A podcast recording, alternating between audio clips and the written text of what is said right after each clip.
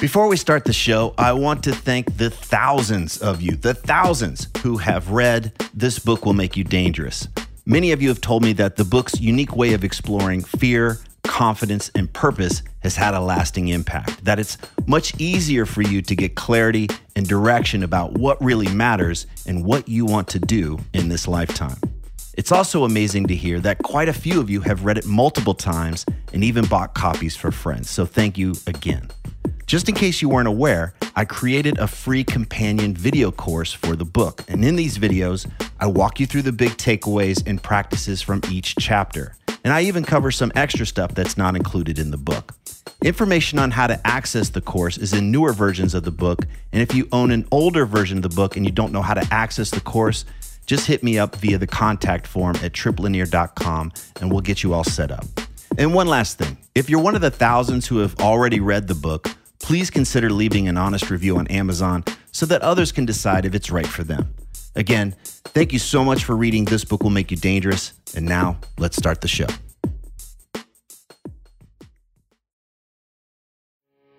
You are listening to the new man beyond the macho jerk and the new age wimp. Your host is men's coach Tripp Lanier.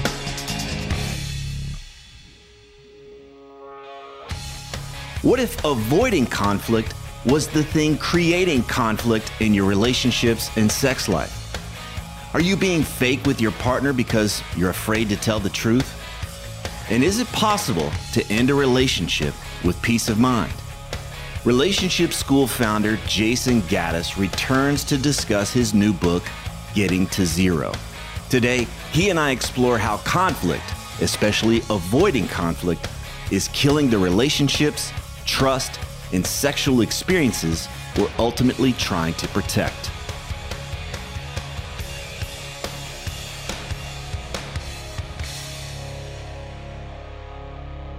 So I'm reading through your book yesterday and I start, you know, thinking of scenarios of people that would really benefit from this book, which is about conflict in relationships. And I think most of us think that conflict is this fighting all the time. And you know we can't get along we can't see eye to eye but you've done a great job in here of, of showing what conflict can get how the, the many different forms that it takes and then obviously kind of how it erodes things. So i want to just dive into that because i can imagine somebody's like well i don't have conflict. My wife and i don't don't fight. So i'm just going to go through a few scenarios here of people that i know and and just like oh this is a form of conflict too. So you know the first one is his partner drinks every night and he, they're not having sex and he's frustrated but he's afraid to push back and say anything because she gets aggressive when he does say something okay. scenario yep. two is uh, both partners sweep everything under the rug and just kind of act like nothing's going on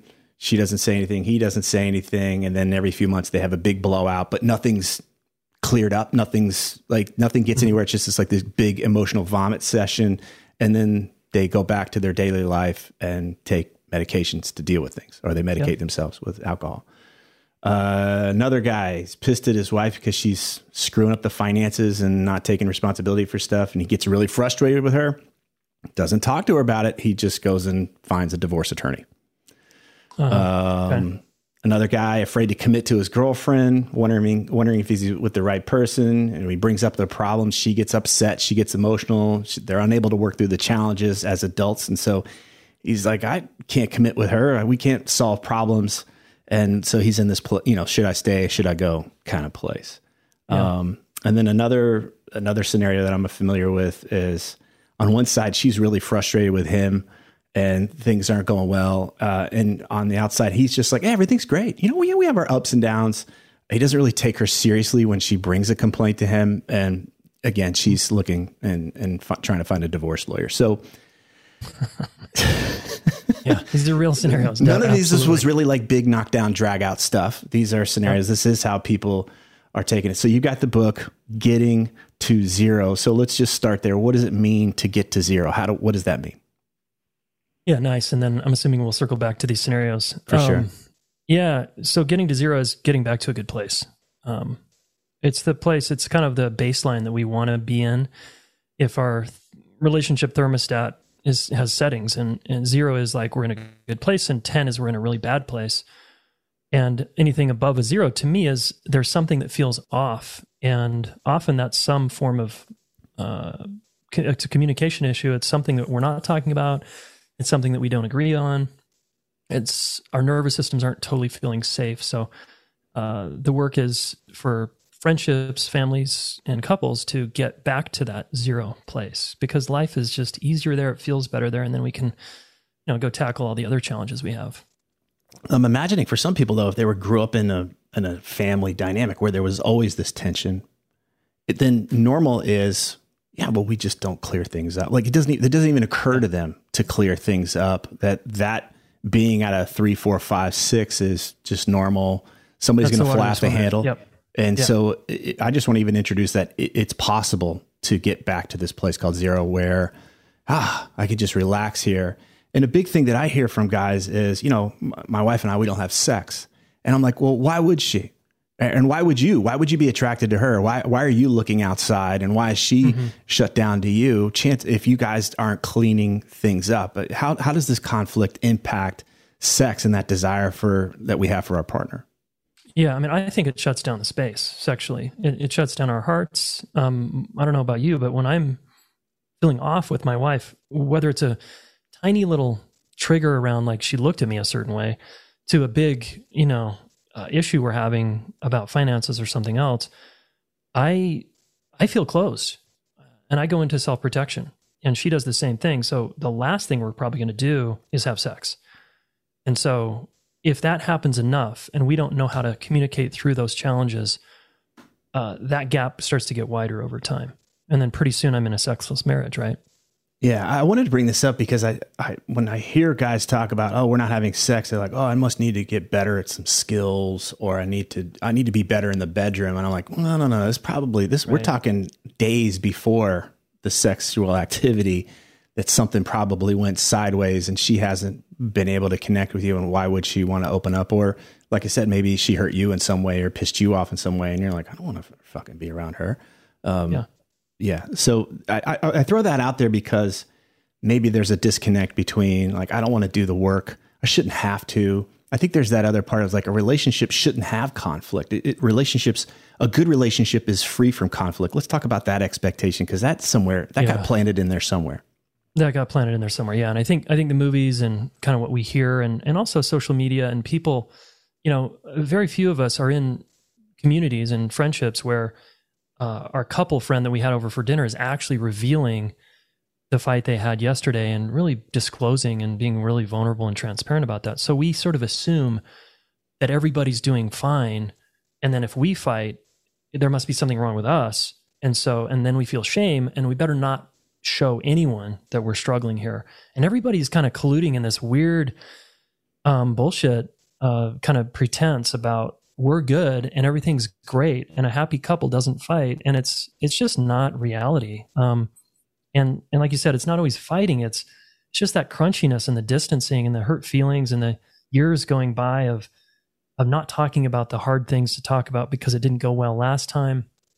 And again, we so we start living in kind of a a mirage of we we put out in the world one you know face and behind the scenes we're actually not that fulfilled in our intimate relationship. And and I think that's a sign of you know you're not dealing with conflict. You're not dealing with these um, more difficult uncomfortable challenges that I think would have you be in a better place if you could face those. All right. So on one hand we've got this expectation we shouldn't be having conflicts. Conflicts are wrong or bad. So I, that has me want to just not be curious or to push it down because that might yeah. reveal something. Oh no, my, I'm I'm with the wrong partner or things aren't yeah. okay there. And then there's just this huge desire to avoid conflict at all costs. And yes. I love that you pointed it out in the book, which is you know all these people that are like they'll go do death defying shit up in the mountains or jump out mm-hmm. of planes. And I've known people that would rather be in con in combat than actually right. sit down and have uncomfortable conversations with their partner. And, and what I love is that the book is a, essentially like, hey, we can build a skill here. But before we can build that skill, why is it so hard? Why do we why do we struggle so much with this idea of turning in to that difficult conversation and clearing things up? Yeah, I mean, number one, we just don't like discomfort. I think as social mammals, um, most of us, unless we're on the growth path, and even when we're on the growth path, I mean, I don't know about you, but I don't like conflict. It doesn't feel good over here. And when I'm learning a new skill, it feels bad, and I feel shame a lot, and it's just uncomfortable. So, so the, I'm going to just say, so the uh, the yeah. discomfort of learning something had like just revealing that you're you, a newbie. Yeah, has us back off and just go. I, I don't want to feel uncomfortable. I, I want to be seen as an expert. I don't want to be seen as a beginner. Like that feels too bad. That's one layer. Um, and then a couple other deeper layers are like, um, we're social mammals. We're wired to connect and be together. And one of the worst things we can do as social mammals is to be on the outs with a group or with one other person. It feels traumatic. It feels isolatory. It feels really bad. And it's actually not really good for us. It's not good for our health. It's not good for our well being to be outcast and isolated. Um, so when we start to approach conflict, that's at stake. And we'd rather betray ourselves and fit in than possibly speak the truth and then get kicked out of the dyad or the group because uh, that's so threatening. So we don't, we don't really like that. And then the second layer is we're dealing with a historical baggage around whatever we grew up with in our family of origin around how conflict was done or not done, how communication went down and how relationships went down and we sort of the default setting is our what I call our relational blueprint, and it's it's the groove we fall back into under stress. It's just the place we go when we're upset and stressed, and often it's full of projections. It's full of memory, procedural memory in the body that hasn't been resolved. There's lots of trauma and other stuff that hasn't been resolved, and we're just kind of all, all that stuff comes out, and then that is really really hard to deal with. And if we're not willing to learn about it and be curious, like you said, and and um, be self reflective, then we're we're kind of screwed. It's going to be yeah. very hard for us. Yeah, I'm glad you bring that up because um, you know there's there's been moments where I can be kind of hot and frustrated with Allison, and she'll point out something to me. It's like I think this isn't really about me. This might be about something else. She'll do it skillfully, and yeah. I'm like, oh right, yeah, this isn't about you. This is about something that happened years ago. I've gotten inflamed, yeah. or there'll be times where I'm like, hey, I'm not. This feels like you're talking to your dad essentially, yeah. and, and it's not me. And but we have enough of a foundation in place to to kind of raise a, a flag there and say, hold on a second. I think I think yeah. there might be something a little sideways here. But um, so I, I, I hear this thing like, well, then let's just avoid it, right? And I actually know people that are like this, where be, something uncomfortable will happen, and they'll just disappear for six months and then come back like nothing ever happened. And meanwhile, I don't freaking trust that person, and I, you know, I still have some like a like a mm-hmm. you know bad taste in my mouth or something. But I, I, thought it was you pointed out that avoiding conflict is still a form of conflict, and I think that that might blow some folks away when they think like, well, I'm doing the good thing, I'm avoiding conflict. They don't see that they're perpetuating conflict or they're engaging conflict in a different way. So how is that true? If I'm avoiding conflict, how is that still conflictual, as you said? Yeah, nice. So, so I'll introduce a, just a concept in the book I write about, which is called two shitty choices. So, choice A is um, we feel stuck often with, let's say I'm in conflict with you, Tripp, and I don't want to deal with it. We've had a snag and it feels uncomfortable here, and I don't, I don't really want to bring it up. So I'm kind of stuck. So my choice A is bring it up with Tripp, say something, but Tripp might get mad. It might get worse. He might go away. So I don't like that choice. Choice B is um, I won't say anything to Tripp and I'll just keep hanging out with Tripp. But meanwhile, I'll be festering this kind of weird, uncomfortable feeling every time I hang out with Tripp. Right.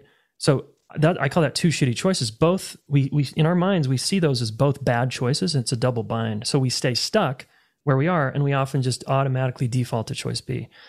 And I'm I'm saying that actually by avoiding choice A, you're actually creating a conflict inside yourself because every time I hang out with you now, I have to feel uncomfortable. I don't have to, but I'm going to feel uncomfortable and that's the inner conflict. So so the concept here is every time you avoid an external conflict you're creating an internal conflict in yourself that now you're carrying around. And i think that's illuminating for people who's like shit i don't know if i want to do that. So i'm introducing so choice a and b take choice c which is to to basically take a and it's courage through conflict. It's saying okay i am going to speak up. Even if Tripp goes away i'd rather maintain my relationship with myself and not create an inner conflict, even though I might lose Tripp in my life. I'd rather do that. So I, am advocating in the entire book, like, guys, choose choice C, which is go into conflict um, or what feels like it might not even be conflict. That might be something your mind's making up.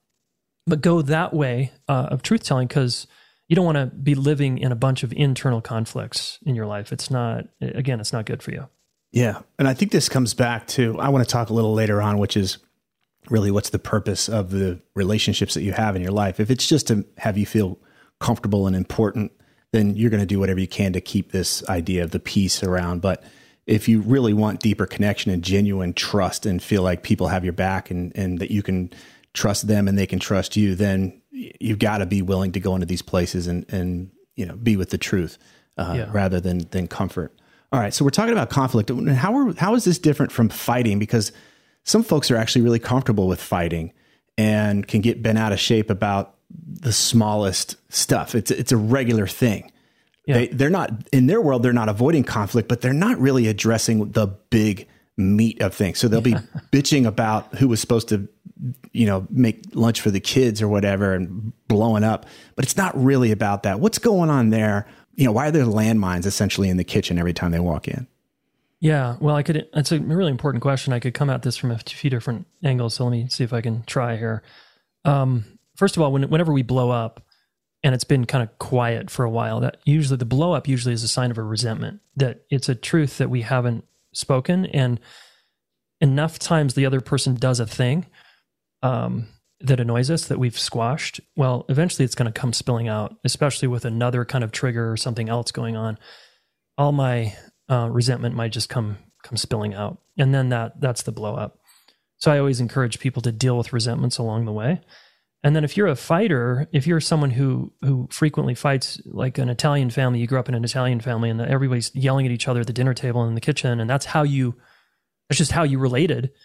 Um, you might think that's normal, and you might think, okay, it's it's okay to yell, it's okay to raise my voice, it's okay to talk really loud.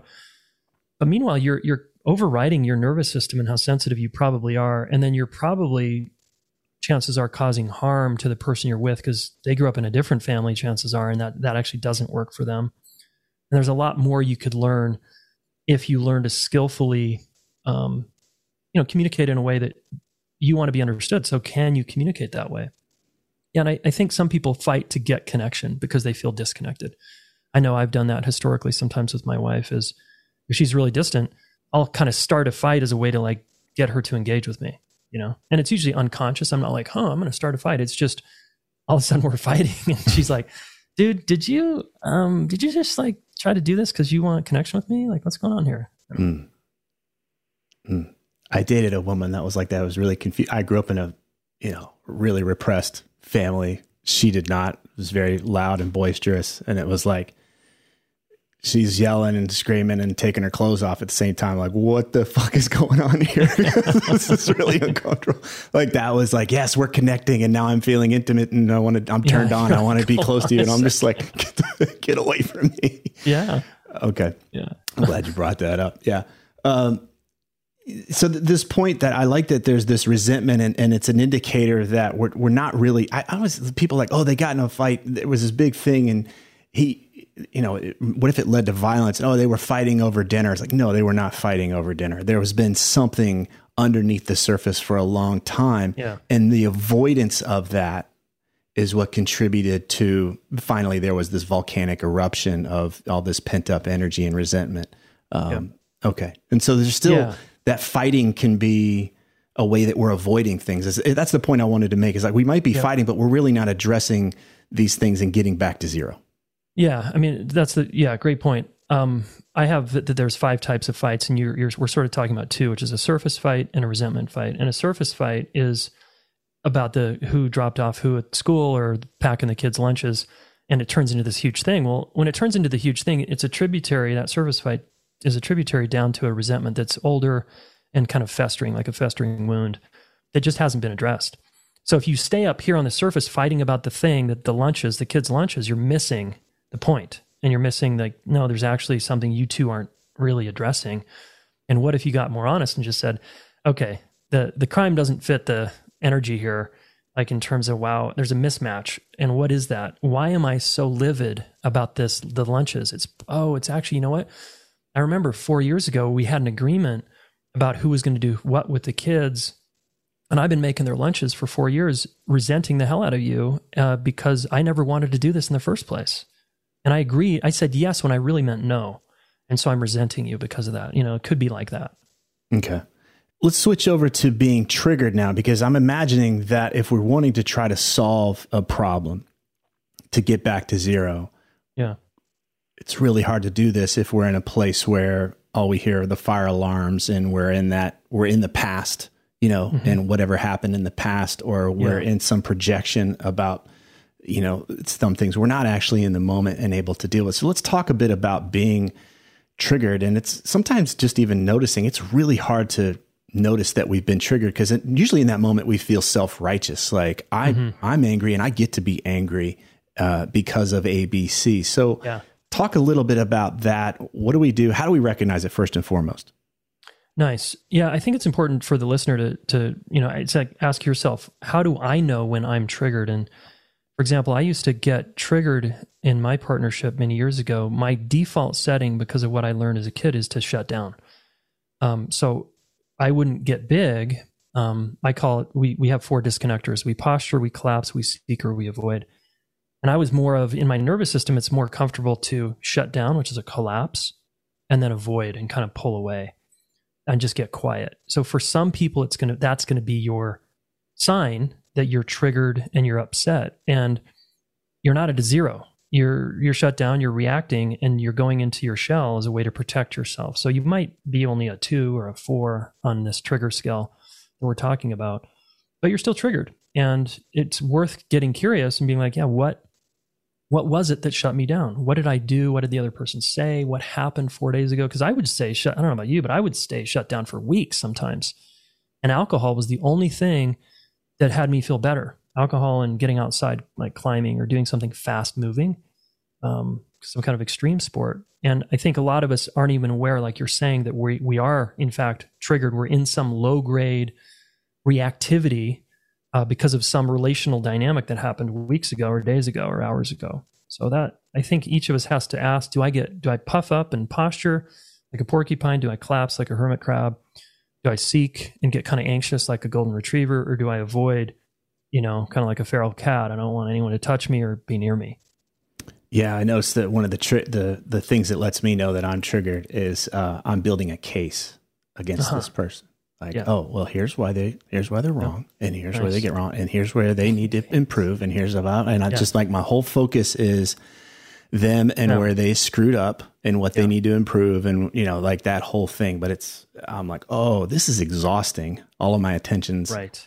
on trying to right this injustice and you know feeling self-righteous in the process and instead of getting curious like uh, where you talk about in the book it's like what's my part in this what can i do Yeah. that person you know is not here or yet i'm not i'm not able to connect with them around this but yeah what that's that's just great to come back to the moment like oh is this really where i want to hang out like is this Totally. You know Do is this a what do you do place right after that? Like, uh, how do you get out of that when you're in that building a case place?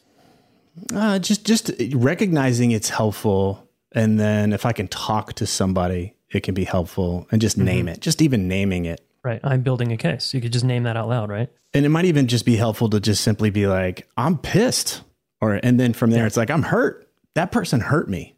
That Yeah. person let me down. That person betrayed me. That this and that, and get to the meat of it because Mm-hmm. that stuff at the surface." Of all what they did or didn't do is not getting to the meat of it, which is you fucking hurt Right. me, and I feel like I, this this is I'm really hurt, them disappointed, or whatever that thing is. I don't want to usually own that part. I don't want to. I don't want to Totally. reveal that I've been vulnerable, That's vulnerable. right? and I don't even want to re- like. There's even shame of like, how did I let you in to do that, right? yeah. So Yeah, I there's mean, kind of bringing up- navigating that.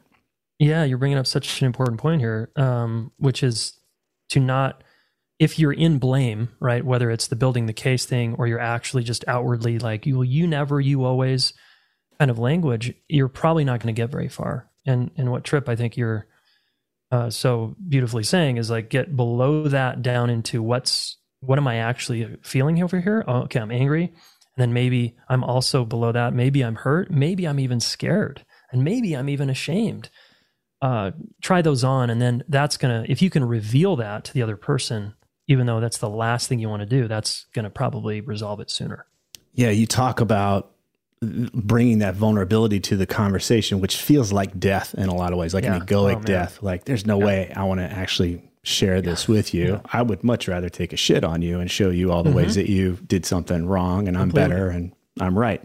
So, but that the flip side here is can I just own it? and Say, hey, you hurt me. You dis- I, I feel betrayed or I don't feel seen or whatever that thing is. And uh, yeah, if we're committed to looking strong and projecting a you know sense that we're not weak or anything like that, that's going to feel really really difficult. But nonetheless, yeah, it's what's true though. It's what's really Yeah. true, and, and we're unwilling to to own that can be why we would carry something around for so long. Yeah, and I think people really lose. They get into this losing strategy of blaming the other person because it kind of works in life. If if you keep blaming people, you get to stay in the victim position and other people have power over you and you get to kind of say they did this to me and everybody's out to get me or whatever. There's a certain kind of comfort strangely in pointing the finger outward um, in this kind of you know vindictive sort of self-righteous kind of way like you're saying um, a lot of us do that and I, I think it's a pretty human normal human tendency but if we want to have stellar relationships or better relationships it's completely losing strategy. You got to get below that. Like you know you're never going to not blame. I, I always say try not when people say don't blame it's like no you're going to blame. See if you can just get curious about your blame and sort of remove take just take one step back from your blaming and watch it and be like wow there i go again. I'm blaming my wife. And man i am mean. I am kind of an asshole sometimes. And then you can be like what's driving my blame oh i'm scared i'm hurt i'm feeling resentful and then again bring that Yeah. I remember, uh, I think we had Robert Augustus Masters on here before, and he talked about the fl- the fire and the smoke, and and this idea that when we bring that defensive or angry part of us, it tends to invite that, right? So you can see this Yeah. in protests out in the street. You just see people flipping totally. birds at each other, and I think what we're saying here is like you you bring that to the to the conversation, you're going to get it in return, typically yes right? Yeah. You're Well just inviting that. So the more self righteous you feel in your position and that the other person is bad and wrong, guess what? It's just going to come right back. But if we really are committed to clearing things up and finding solutions and, and reconnecting, then it is about coming back to this like, hey, I'm scared. You know, when you do ABC, I don't. This is really rocks my boat. We've got to talk about this. Something softens in that moment. It's really hard to throw a brick at somebody when they're oh, saying, my "Hey, I, we've got to talk about this because I'm really scared yeah yeah um, completely or hurt." And that's that's the doorway or that's the opening. Can you talk a little bit about that? Why is why does something shift there when all it just seems like every cell in our body wants to attack and prove them wrong? I mean, yeah, it's a, I, you know, I, I don't know. I'd be curious what you would say too. Um, so I don't know is my first answer, and um, just taking a guess at it right now. Again, I think to be vulnerable in front of another human when we're at odds, it seems very counterintuitive, and it does seem like death. It seems like no, that that's like sticking my neck out on the guil- guillotine. Like it's just gonna, I'm gonna get hurt. I'm gonna really get hurt here. But in an intimate partnership, particularly if you have a commitment that says we're going to go vulnerable as soon as possible and we're not actually going to kick each other while we're down around our vulnerability, and we're going to use vulnerability as a way to soften the whole situation, I, I think having an agreement like that ahead of time it can at least r- remind us and invite us. And I know recently I had an interaction with my wife where I didn't know she was feeling shame, and the moment she mentioned she felt shame, and I was I was in blame, of course, um, and I was feeling self righteous. The moment she mentions shame, I like my weapons just fell out of my arms, and I was just I was done, and I was like, oh fuck, you know, it just completely shifted the dynamic in, in like seconds, and that allowed us to turn the corner around this snag we were in. Yeah. I want to I want to try and shift this conversation a little bit because I can imagine that it's hard to separate it from weakness, which is a mm-hmm. huge, co- you know, we're deeply committed to avoiding weakness most as as men, right? There's there's just this innate yeah, cuz you know, if you were weak in the in the group, you got your ass kicked essentially. Yes. So there's this real commitment to avoid that weakness. But I think what we're really talking about here is owning the impact. And so if I'm dancing with my partner and she's got on these amazing heels and she keeps stepping on my freaking toe and it hurts. You know, I can hold that resentment in and that pain and not want to Mm-hmm. tell her and then blow up and be like, damn it, stop, you're a terrible dancer and blah, blah, blah. And now I can judge her and I start to attack and here's all the things you're doing wrong and blah, blah, blah, blah, blah. And then she's hurt and withdraws and goes away, or she attacks back and, well, you're terrible in bed and blah. Whoa, wait a second, where are we going here? right? Okay, that's typically, that might be a more typical kind of a fight. Yep. Whereas if I just say, hey, uh, you may not be aware of it, but you're stepping on my toe and it hurts. Yeah. And I hear that, that just sharing the impact, this Mm-hmm. hurts, doesn't mean I'm weak. It's just sharing the impact. Yeah, it's speaking about what is true right now, which is, ow, that hurt. Mhm. You know, ouch. And, Right. and that, you, that could be even something like your blame's coming at me, and I could just say, ooh, ouch, that that hurt. And instead of firing back, like, hold on, let me sit with that.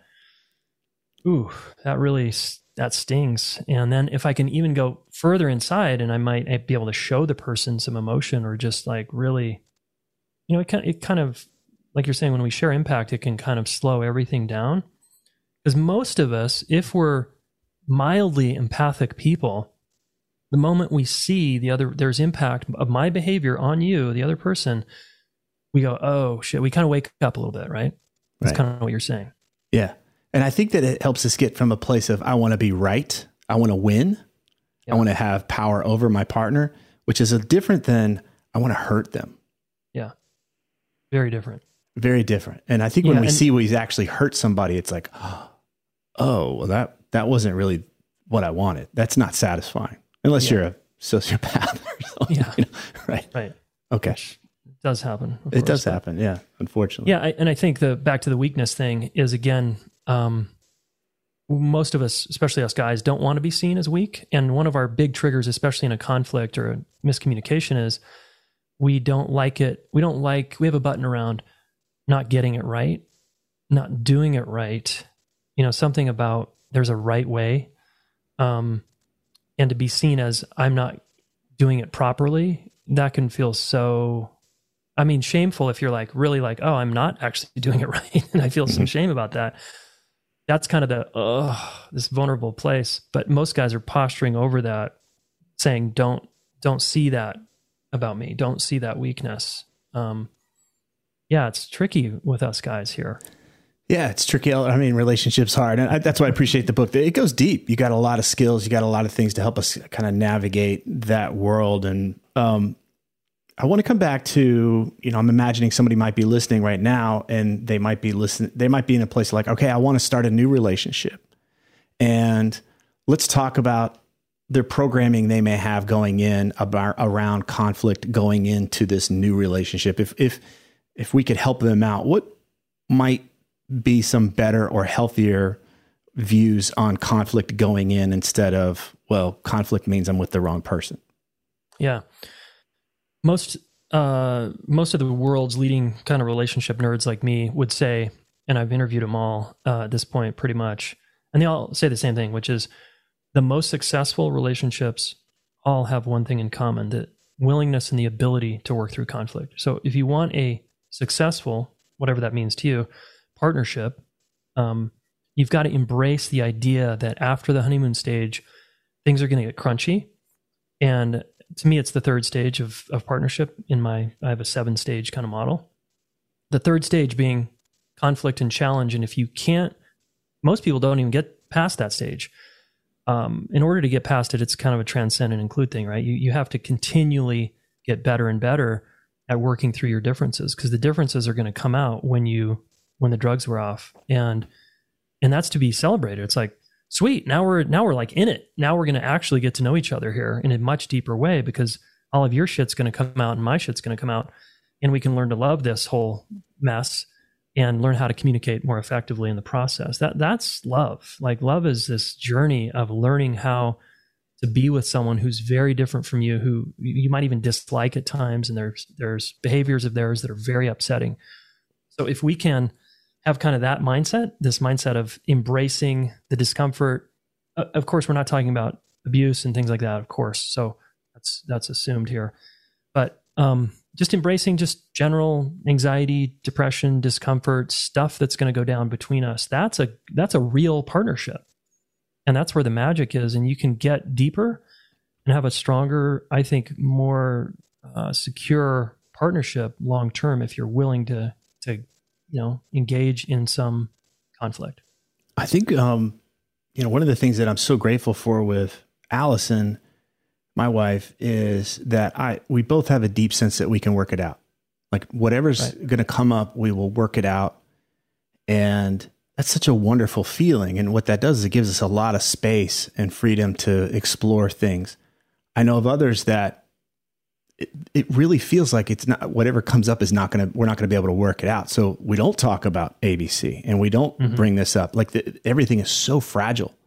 And yeah. so there's a sense of if I'm a guy and I'm in my relationship and, and one of my core values is I want to I want to feel more free in my life but nonetheless when I go home and I'm around my partner I have to essentially zip it up and play a role and put myself in a box that's oh, not an inspiring no. place right so if we're if no. we are committed to freedom aliveness love and peace of mind then it's this willingness to go into these places but yeah it, it requires this ability or these this skill set to come back to and say, we can navigate this stuff. I can go out to sea and we can encounter a storm and we'll be mm-hmm. okay. Not, we're just going to get really good at avoiding shit.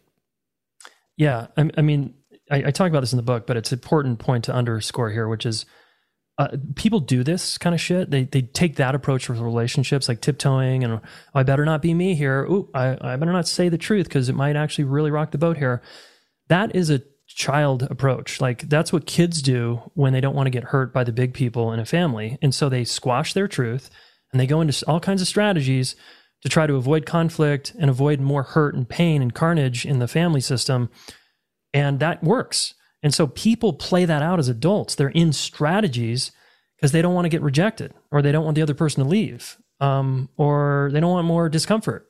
I'm like, guys, that is a losing strategy. It's very, it's kind of a winning strategy for kids but for adults, it's relationship killer. It's intimacy killer. It's um, kind of a fake relationship. Uh, so practice in dating from the start being yourself. And I know that's so cliche, but it's bring who you are to the table over and over and again. And it'll filter out all the people that are not, that are fucking not good for you.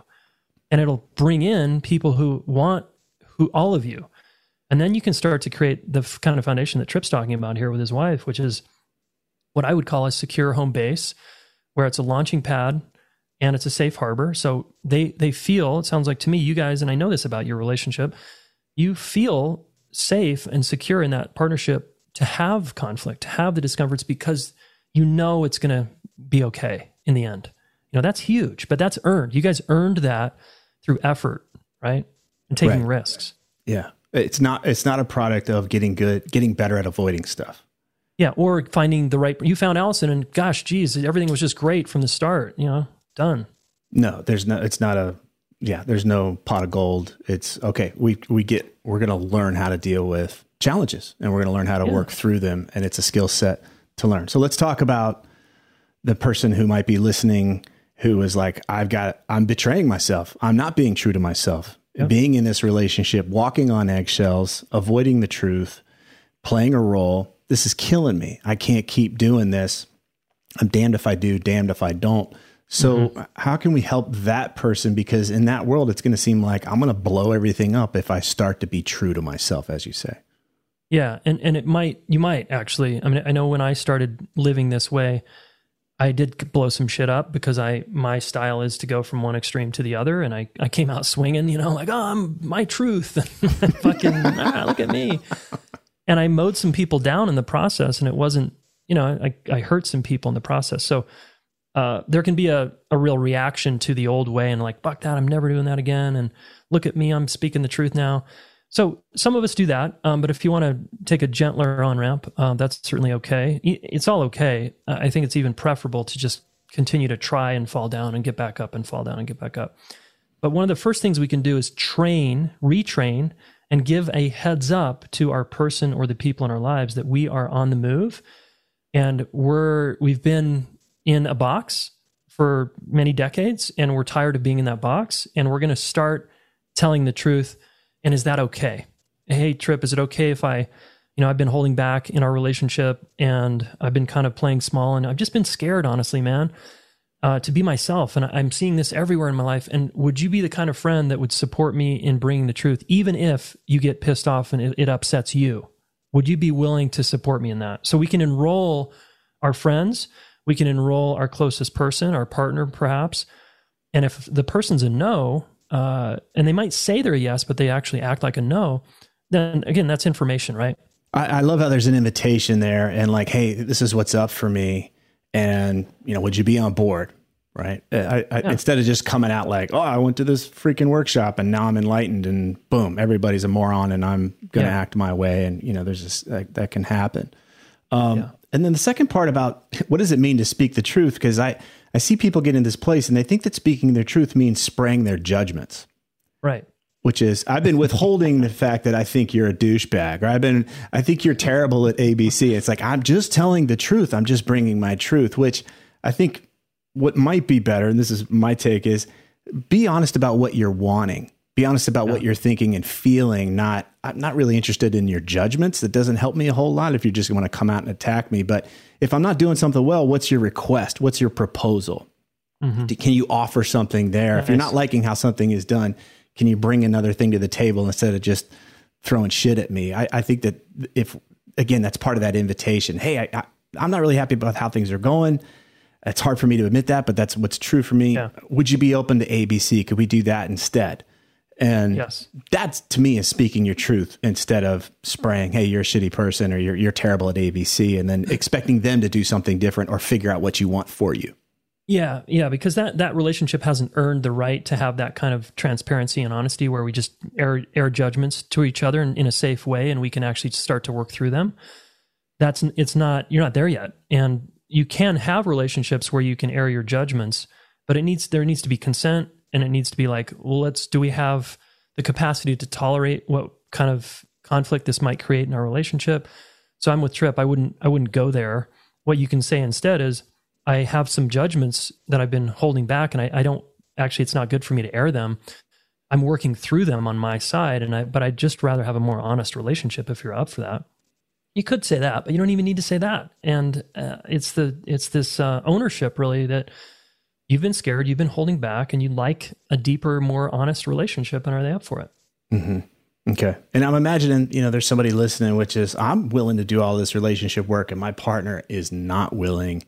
Uh, it's easy to slip into victimhood there, right? Well, I yeah. can't do anything because my partner's not on board. How do we navigate that? Yeah, always a good question. Um, I'd be curious what your thoughts are here as well. Um, well, have you most people have not adequately attempted to enroll this person in a new paradigm or a new reality in a relationship. Usually it comes out as you should listen to this podcast. You should read this book. You should change which is the basic message is i don't accept you as you are. I don't love you as you are and you should change. That's kind of what gets communicated and the other person usually feels judged criticized and shuts down and, and is not inspired to change. Unless of course they're scared shitless to lose the relationship, they might posture over all their stuff and and try to change for the other person, which never lasts. You know, we both know that. Um, so I don't recommend that approach. And you have to get very skillful if you want to enroll the person. And it's kind of like sales. It's like, what are their values? What do they value?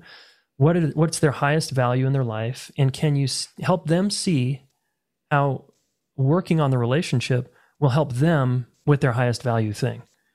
And so you're connecting the dots for them that, like, look, honey, if we work on our relationship, um, you're to be a better mom or you're to be a better CEO um, because you're to have more relational capacity. Can you see that? And would you be willing to embark on this journey with me where we start learning how to work through conflict and we communicate under stressful moments? Because I, I think we're not very good at that.